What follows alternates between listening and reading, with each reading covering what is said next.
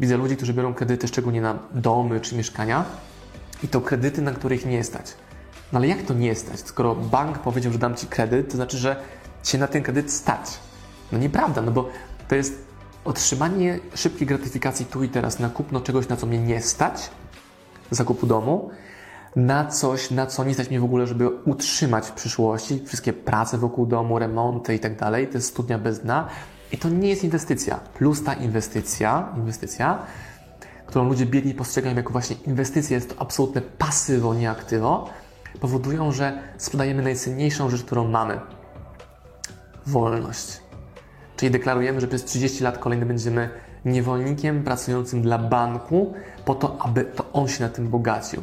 I znowu, o tym mówiłem w tym słynnym wideo o latę. Wydawanie pieniędzy, których się nie ma.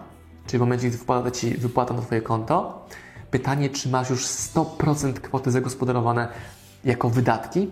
Prawdopodobnie tak. A może powinno być odwrotnie, że najpierw patrzę, jakie mam mieć wydatki, patrzę, jaką mam pensję i sam ograniczam sobie, że na przykład tylko 50% tej kwoty będzie mogło pójść na moje wydatki. Na jak mam większe wydatki, no to trzeba je obciąć. Nawet jeżeli ktoś powie, że jesteś takim Żydkiem, który się targuje o złotówkę, ale pieniądze nie wydane, to pieniądze zarobione.